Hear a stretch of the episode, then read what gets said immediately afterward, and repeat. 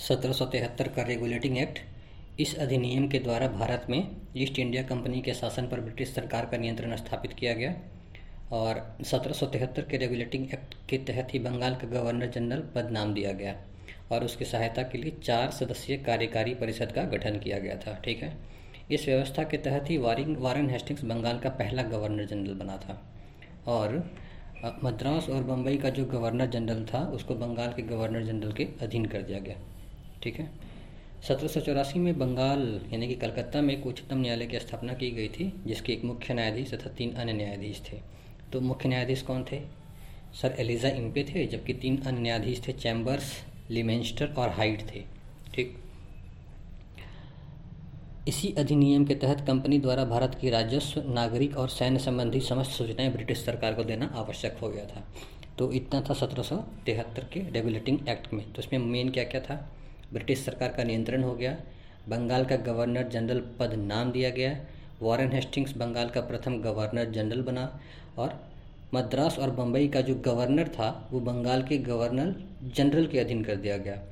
सत्रह सौ चौहत्तर में कलकत्ता में उच्चतम न्यायालय बना, जिसमें कि एलिजा इम्पे क्या थे? मुख्य न्यायाधीश थे और तीन चैम्बर्स, लिमेस्टर और हाइड, तीन अन्य न्यायाधीश थे। ठीक? उसके बाद सत्रह सौ इक्यासी का एक्ट ऑफ़ सेटलमेंट बोलते हैं, उसमें कुछ खमी रह गया था। सत्रह सौ तिहत्तर के रेगुलेटिंग एक्ट में तो उसके लिए ये वाला एक्ट ऑफ़ सेटलमेंट आया था, ठीक है? फिर आता है सत्रह सौ चौरासी का पीट्स इंडिया एक्ट इसी के तहत भारत में कंपनी के कार्यों एवं प्रशासन पर ब्रिटिश सरकार का पूर्ण नियंत्रण स्थापित हो गया, ठीक है? कंपनी के व्यापारिक एवं राजनीतिक कार्यों को एक दूसरे से अलग कर दिया गया।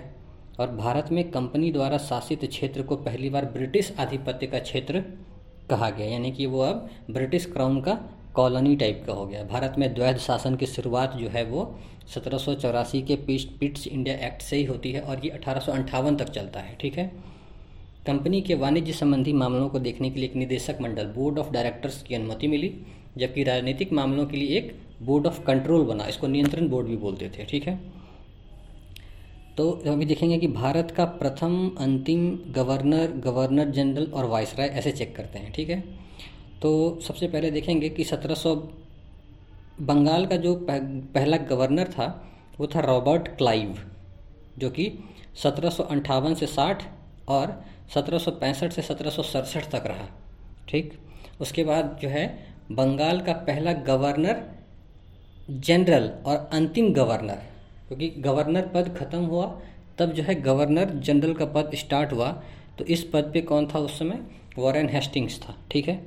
उसके बाद बंगाल का अंतिम गवर्नर जनरल और भारत का प्रथम गवर्नर जनरल कौन बन गया? Lord William Bentinck. क्योंकि जब लॉर्ड विलियम बेंटिक था, तभी बंगाल का जो गवर्नर जनरल था, उसको भारत का गवर्नर जनरल बना दिया गया था, ठीक है? ये कब हुआ था? ये हुआ था 1833 से 35 तक जो है वो भारत का गवर्नर जनरल रहा। और बंगाल का गवर्नर जनरल कब तक रहा था वो? 1828 से 1833 तक, ठीक है? अब देखेंगे कि कंपनी द्वारा नियुक्त भारत में अंतिम गवर्नर जनरल कौन था? तो वो लॉर्ड कैनिंग था। और भारत का पहला वासराय कौन था? तो लॉर्ड कैनिंग ही था। क्यों? क्योंकि जो अठारह सौ अट्ठावन का एक्ट आया था, उसमें क्या कर दिया गया कि भारत का जो गवर्नर जनरल था, उसको भारत का वायसराय बोला जाने लग गया, ठीक है? तो वायसराय कब से कब तक रहा? अठारह सौ अट्ठावन से अठारह सौ बासठ तक रहा था वो, ठीक है? Lord Canning. और स्वतंत्र भारत का भारत का अंतिम वायसराय कौन था फिर? तो लॉर्ड माउंट बेटेन था। और स्वतंत्र भारत का प्रथम गवर्नर जनरल कौन था? वो लॉर्ड माउंट बेटेन था, ठीक है?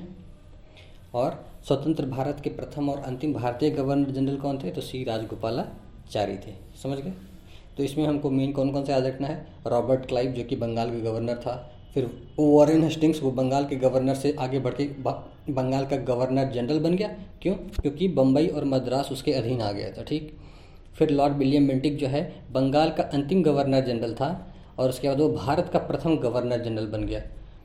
फिर जो है, लॉर्ड कैनिंग जो है, वो कंपनी द्वारा नियुक्त भारत का अंतिम गवर्नर जनरल था। और वो भारत का प्रथम वायसराय भी रहा, ठीक है? तो लॉर्ड कैनिंग, फिर लॉर्ड माउंट बेटन फिर सी राजगोपालाचार्य ठीक?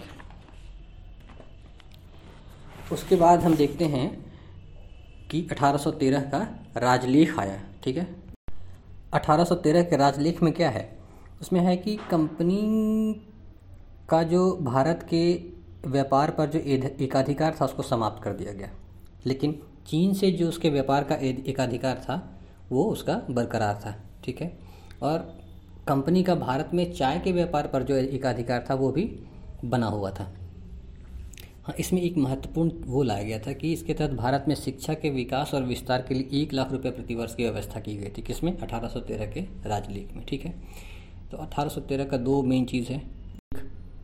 एक क्या है कि भारतीय व्यापार पर एक अधिकार को समाप्त कर दिया, पर चीन वाले, चीन पर जो व्यापार का अधिकार, एकाधिकार था, उसको बना रहने दिया गया। और दूसरा, चीन से व्यापार का जो उसका एक अधिकार था वो भी बना रहने दिया गया था, ठीक है? अब आता है 1833 का चार्टर एक्ट। इसके द्वारा क्या हुआ कि पहले 1813 में जो चीन पर उसका जो एक अधिकार था वो भी ख़त्म हो गया, अब उसको क्या करना था? सिर्फ़ राजनीतिक कार्य ही करना था, व्यापारिक कार्य नहीं करना था, ठीक है? और बंगाल के गवर्नर जनरल को क्या? भारत का गवर्नर जनरल बना दिया गया, ये तो आपको पता ही है। और गवर्नर जनरल की परिषद में एक विधि सदस्य, जो कि चौथा सदस्य होता है, उसको शामिल किया गया। और ये कौन था? तो मैकाले था, ठीक है? ये अठारह के चार्टर एक्ट में हुआ था, ठीक? इसमें एक विधि का सदस्य आया था, जो कि मैकाले था। और दास प्रथा के कानून को दास प्रथा के को जो है कानून के खिलाफ घोषित किया गया और 1843 में इसे कानून बनाकर समाप्त करने का प्रयास भी किया गया था 1843 में। कानून बनाने की शक्ति का केंद्रीकरण भी हो गया था। राजलेख की धारा अथा एटी सेवन के अनुसार कोई भी भारतीय केवल धर्म, जन्म, स्थान, वंश और वर्ण के आधार पर सरकारी सेवा के लिए अयोग्य नहीं समझा जाता था। और गवर्नर जनरल को एक विधि आयोग नियुक्त करने का भी प्राधिकार दिया गया था। तो मेन इसमें तीन चीज़ हम देखेंगे। एक, अठारह में क्या था? चीन पर उसका जो एक अधिकार था व्यापार का, वो ख़त्म। बंगाल का गवर्नर जनरल भारत का गवर्नर जनरल बन गया था। एक विधि सदस्य को लाया गया था जो कि मैकाले था और अठारह में दास प्रथा को गैर कानूनी घोषित किया गया था, ठीक है? और अठारह में भी एक राजलेख आया था, इसके लिए भारतवर्ष के लिए एक पृथक विधान परिषद की स्थापना की गई थी। अब हम लोग देखेंगे क्या? अठारह का भारत शासन अधिनियम, ठीक है? इसको act for the better government of India के नाम से जाना जाता है, ठीक है? इसमें कंपनी का शासन समाप्त कर दिया गया और भारत का शासन प्रत्यक्ष रूप से महारानी के अधीन आ गया। सत्रह सौ चौरासी के पिट्स इंडिया एक्ट में जो द्वैत शासन का प्रणाली लाया गया था, उसको क्या किया गया? ख़त्म कर दिया गया। और भारत का गवर्नर जनरल अब वायसराय के नाम से जाना जाने लगा, जो कि ब्रिटिश क्राउन का प्रत्यक्ष प्रतिनिधि होता था। 1861 में क्या मेन चीज़ हुआ था? तो कानून बनाने की प्रक्रिया में भारतीय प्रतिनिधियों को शामिल किया गया था। तो अठारह सौ बासठ में लॉर्ड कैनिंग क्या किया था? तीन भारतीय। कौन कौन थे? बनारस के राजा थे, पटियाला के महाराज थे और सर दिनकर राव थे। इनको विधान परिषद में मनोनीत किया गया था। ठीक है, कौन किया था? कैनिंग किया था। कब किया था? अठारह सौ बासठ में। ठीक है। और इसी में वाइसराय को क्या किया गया? अध्यादेश जारी करने का पावर दिया गया जो जिसका अवधि जो है छः माह होता था। ठीक है। और इस अधिनियम के साथ ही वायसराय को नए प्रांत की स्थापना और उनकी सीमाओं में परिवर्तन का अधिकार भी प्राप्त हो गया था। किसके थ्रू? अठारह सौ इकसठ के थ्रू। और वायसराय को प्रांत में विधान परिषदों की स्थापना की शक्ति भी प्रदान की गई थी। अठारह सौ बासठ में बंगाल, अठारह सौ छियासठ में उत्तर पश्चिमी सीमा प्रांत और अठारह में पंजाब विधान परिषद का गठन किया गया था। ये इंपॉर्टेंट है। कि 1861 के भारत परिषद अधिनियम के तहत वायसराय को प्रांत में विधान परिषद की स्थापना की शक्ति प्रदान की गई, जिसका उपयोग करते हुए अठारह सौ बासठ में बंगाल में, अठारह सौ छियासठ में उत्तर पश्चिमी सीमा प्रांत में और अठारह में पंजाब में विधान परिषद का गठन किया गया। ठीक है? अब आता है क्या? अठारह सौ बानवे का भारत परिषद अधिनियम। इसमें क्या हुआ? तो इसके द्वारा ही सीमित और अप्रत्यक्ष निर्वाचन प्रणाली की शुरुआत की गई थी। ठीक? और इसी के तहत भारतीय सदस्यों को पहली बार बजट पर बहस करने और सरकार से प्रश्न पूछने का अधिकार मिला था। तो दो इंपॉर्टेंट है, एक तो अप्रत्यक्ष निर्वाचन प्रणाली और दूसरा बजट पर बहस करने और सरकार से प्रश्न पूछने का अधिकार मिला था। फिर आता है 1909 का भारत परिषद अधिनियम। इसको मार्ले मिंटो सुधार के नाम से भी जाना जाता है। तो लॉर्ड मिंटो कौन था? वो तत्कालीन वायसराय था और जॉन मार्ले क्या थे? उसमें राज्य सचिव हुआ करते थे। ठीक है? तो उन्नीस सौ नौ का भारत परिषद अधिनियम ही था जिसमें पहली बार किसी भारतीय को वायसराय की कार्यपालिका परिषद से जोड़ने का प्रावधान किया गया और इसी का उपयोग करते हुए सत्येंद्र प्रसाद सिन्हा, ठीक है, इनको वायसराय की कार्यपालिका परिषद के, का प्रथम भारतीय सदस्य बनाया गया था और वो विधि सदस्य थे, ठीक है। लेकिन ये ज़्यादा इनफेमस किसके लिए है? तो वो है मुसलमानों के लिए सांप्रदायिक प्रतिनिधित्व और अलग निर्वाचन क्षेत्रों की स्थापना की गई थी। इसीलिए इसको क्या कहते हैं? लॉर्ड मिंटो को सांप्रदायिक निर्वाचन के जनक के रूप में जाना जाता है। और यही वाला जो परिषद अधिनियम था 1909 वाला, इसको क्या किया, ये सांप्रदायिकता को वैधानिक रूप प्रदान कर दिया था, ठीक है? तो इसमें मेन दो चीज़ इंपॉर्टेंट हम देखें।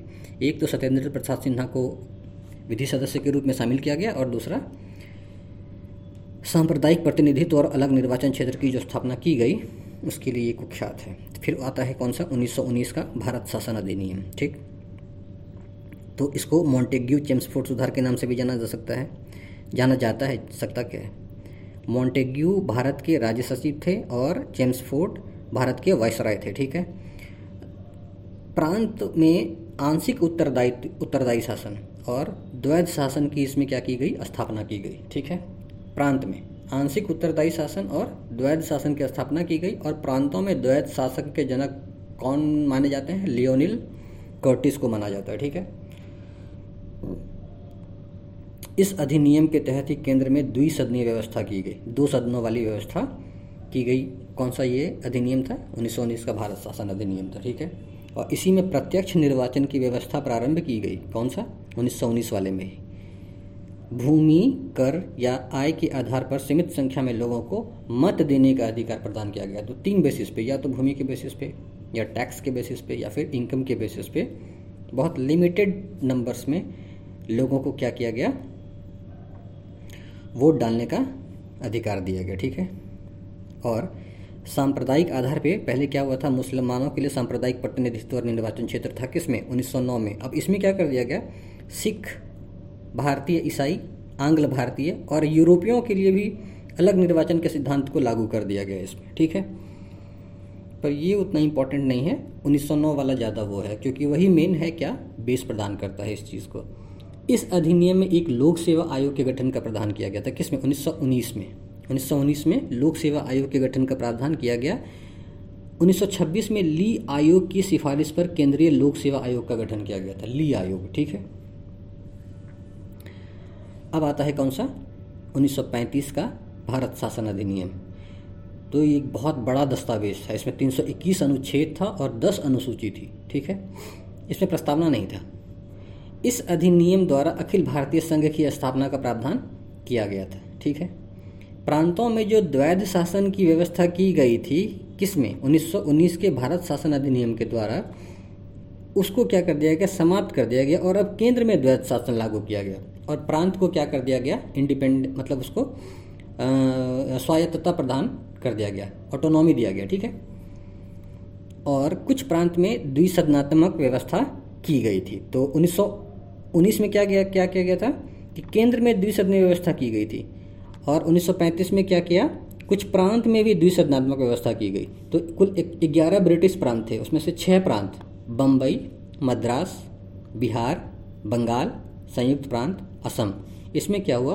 विधान परिषद और विधानसभा की स्थापना हुई। ग्यारह में से छः में क्या किया गया? द्विसदनात्मक प्रांत की व्यवस्था सॉरी द्विसदनात्मक व्यवस्था आरंभ कर दिया गया, ठीक है? उन्नीस सौ सैंतीस में एक संघीय न्यायालय का भी स्थापना किया गया। और इसमें एक और इंपॉर्टेंट चीज़ क्या हुआ था कि देश की मुद्रा और साख पर नियंत्रण रखने के लिए भारतीय रिज़र्व बैंक की स्थापना की गई थी, ठीक है? और 10 प्रतिशत जनसंख्या को मताधिकार प्रांत प्रदान किया गया था। ठीक है? और एक संघीय लोक सेवा आयोग की स्थापना के प्रावधान के साथ साथ प्रांतीय लोक सेवा आयोग और संयुक्त सेवा आयोग की स्थापना का भी प्रावधान किया गया था। तो ये था भारत के संविधान के विकास का जो है एक बहुत ब्रीफ डिस्कशन था ये, ठीक है? तो हम लोग मेन मेन फिर से एक बार क्या करते हैं, उसको रिवाइज कर देते हैं। सत्रह सौ तिहत्तर का जो रेगुलेटिंग एक्ट था, उसमें हम क्या क्या देखे थे? तो जो बंगाल का गवर्नर था, उसको बंगाल का गवर्नर जनरल बोला गया था। ईस्ट इंडिया कंपनी के शासन पर ब्रिटिश सरकार का नियंत्रण हो गया था। वारन हेस्टिंग्स बंगाल का पहला गवर्नर जनरल बना था, ठीक है? और मद्रास और बम्बई के गवर्नर को बंगाल के गवर्नर जनरल के अधीन कर दिया गया, ठीक? और सत्रह सौ चौहत्तर में कलकत्ता में एक उच्चतम न्यायालय का स्थापना किया गया, जिसके कि न्यायाधीश कौन थे? सर एलिजा एम्पे थे, और तीन और न्यायाधीश कौन कौन थे? चैम्बर्स, लिमेंस्टर और हाइट थे, ठीक है? फिर आता है सत्रह सौ चौरासी का पिट्स इंडिया एक्ट। उसमें क्या किया गया? कंपनी का जो व्यापारिक और राजनीतिक कार्य था उसको एक दूसरे से अलग कर दिया। पहली बार कंपनी के द्वारा शासित जो क्षेत्र था, उसको ब्रिटिश आधिपत्य का क्षेत्र कहा गया था। भारत में द्वैत शासन की शुरुआत हुई थी, जो कि अठारह सौ अठावन तक चला, और इसी के द्वारा बोर्ड ऑफ़ डायरेक्टर्स और बोर्ड ऑफ़ कंट्रोल का गठन किया गया था। रॉबर्ट क्लाइव, पहला बंगाल का गवर्नर था। वॉरेन हेस्टिंग्स अंतिम गवर्नर था और बंगाल का पहला गवर्नर जनरल था। लॉर्ड विलियम बेंटिक बंगाल का अंतिम गवर्नर जनरल था और भारत का प्रथम गवर्नर जनरल था। बंगाल से अब होके क्या हो गया था उसका? प्रमोशन हो गया। वो भारत का गवर्नर जनरल बन गया, ठीक? कंपनी द्वारा नियुक्त भारत का अंतिम गवर्नर जनरल कौन था? तो लॉर्ड कैनिंग था और यहाँ से क्या होता है कि ब्रिटिश का डायरेक्ट एडमिनिस्ट्रेशन शुरू होता है तो इसको भारत का प्रथम वायसराय नियुक्त किया गया था ब्रिटिश क्राउन की तरफ़ से, ठीक है? तो इसलिए ब्रिटिश क्राउन की तरफ़ से ये ब्रिटिश क्राउन का रिप्रेजेंटेटिव था, इसलिए अब इसको गवर्नर जनरल नहीं वायसराय बोला जाने लग गया, ठीक? और भारत का अंतिम वायसराय कौन था? ये था लॉर्ड माउंट और स्वतंत्र भारत का पहला गवर्नर जनरल भी यही था, और स्वतंत्र भारत का अंतिम और प्रथम भारतीय गवर्नर जनरल कौन थे? सी राजगोपालाचारी थे, ठीक है? 1813 क्यों इंपॉर्टेंट है? तो कंपनी का जो भारतीय व्यापार के साथ एकाधिकार था, उसको ख़त्म कर दिया गया था, और भारत में शिक्षा के विकास एवं विस्तार के लिए एक लाख रुपए प्रतिवर्ष की व्यवस्था की गई थी। 1833 क्यों इंपॉर्टेंट है? तो तेरह में जो उसका सिर्फ़ भारत के व्यापार को एक अधिकार को समाप्त किया गया था, लेकिन चीन के साथ बरकरार था। तो तैंतीस में क्या किया ना कि चीन वाला भी खत्म कर दिया। और बंगाल का गवर्नर जनरल, भारत का गवर्नर जनरल बन गया। मैकाले पहला विधि सदस्य बना और दास प्रथा को गैर कानूनी घोषित किया गया। कब? अठारह सौ तैंतालीस में, ठीक है? फिर आता है कौन सा? अठारह सौ तिरपन का राजलेख। उसमें भारतवर्ष के लिए एक पृथक विधान परिषद की व्यवस्था की गई। फिर आता है अठारह का अधिनियम। उसको act for the better government of India भी बोलते हैं। इसमें कंपनी का शासन खत्म हो गया, महारानी के अधीन आ गया। सत्रह सौ चौरासी का जो पिट्स इंडिया एक्ट था, उस समय जो द्वैत शासन प्रणाली था, उसको खत्म कर दिया गया। भारत का गवर्नर जनरल अब वायसराय के नाम से जाना जाने लगा, जो कि ब्रिटिश क्राउन का प्रत्यक्ष प्रतिनिधि होता था। फिर होता है कौन सा? अठारह सौ इकसठ का भारत परिषद अधिनियम। इसमें वायसराय को आपातकाल में विधान परिषद की सलाह के बिना ही अध्यादेश जारी करने की अनुमति दी गई, जिसकी अवधि छः माह थी, और उसको विभिन्न प्रांत में विधान परिषद की स्थापना की शक्ति भी दी गई। इसके तहत वो अठारह सौ बासठ में बंगाल में, अठारह सौ छियासठ में, उत्तर पश्चिमी सीमा प्रांत में, अठारह में पंजाब में विधान परिषद का गठन किया था। फिर आता है कौन सा? अठारह सौ बानवे का भारत परिषद अधिनियम। इसमें अप्रत्यक्ष निर्वाचन प्रणाली का शुरुआत हुआ था। फिर आता है उन्नीस सौ नौ। उन्नीस सौ नौ में सत्येंद्र प्रसाद सिन्हा वायसराय की कार्यपालिका परिषद में प्रथम विधि सदस्य के रूप में शामिल हुए और इसको मुसलमानों के लिए सांप्रदायिक प्रतिनिधित्व तथा अलग निर्वाचन क्षेत्रों की स्थापना की गई थी। इसके लिए ये बहुत क्या है? इसकी निंदा की जाती है, ठीक है? इसलिए लॉर्ड मिंटो को सांप्रदायिक निर्वाचन के जनक के रूप में भी जाना जाता है। फिर उन्नीस सौ उन्नीस मॉन्टेगी चेम्सफोर्ड सुधार बोलते हैं। प्रांतों में द्वैत शासन हुआ। उसके जनक लियोनिल कर्टिस थे। प्रांतीय विषयों को दो भागों हस्तांतरित और आरक्षित आरक्षित विषयों में बांटा गया। केंद्र में द्विसदनीय व्यवस्था की गई प्रत्यक्ष निर्वाचन की व्यवस्था की गई। तीन तर, तीन बेसिस पे भूमि कर और आय के आधार पे सीमित संख्या में लोगों को मताधिकार दिया गया और उन्नीस सौ उन्नीस के तहत ही एक लोक सेवा आयोग का गठन किया गया ठीक है? 1926 में ली आयोग की सिफारिश पर केंद्रीय लोक सेवा आयोग का गठन हुआ। फिर आता है उन्नीस सौ पैंतीस इसमें 321 अनुच्छेद था दस अनुसूची थी अखिल भारतीय संघ का प्रावधान था प्रांतों को स्वायत्तता दी गई केंद्र में द्वैत शासन लागू हुआ प्रांत में द्विसदनात्मक व्यवस्था की गई।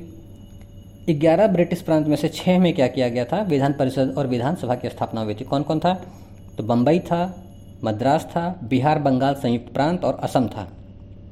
ठीक है? और एक उन्नीस में एक संघीय न्यायालय, फिर भारतीय रिज़र्व बैंक की स्थापना, दस प्रतिशत जनसंख्या को मताधिकार और भारत परिषद जो है अठारह में जो बना था, उसको ख़त्म कर दिया गया। और इसी अधिनियम के तहत संघीय लोक सेवा आयोग की स्थापना के प्रावधान के साथ साथ प्रांतीय लोक सेवा आयोग और संयुक्त सेवा आयोग की स्थापना का प्रावधान किया गया।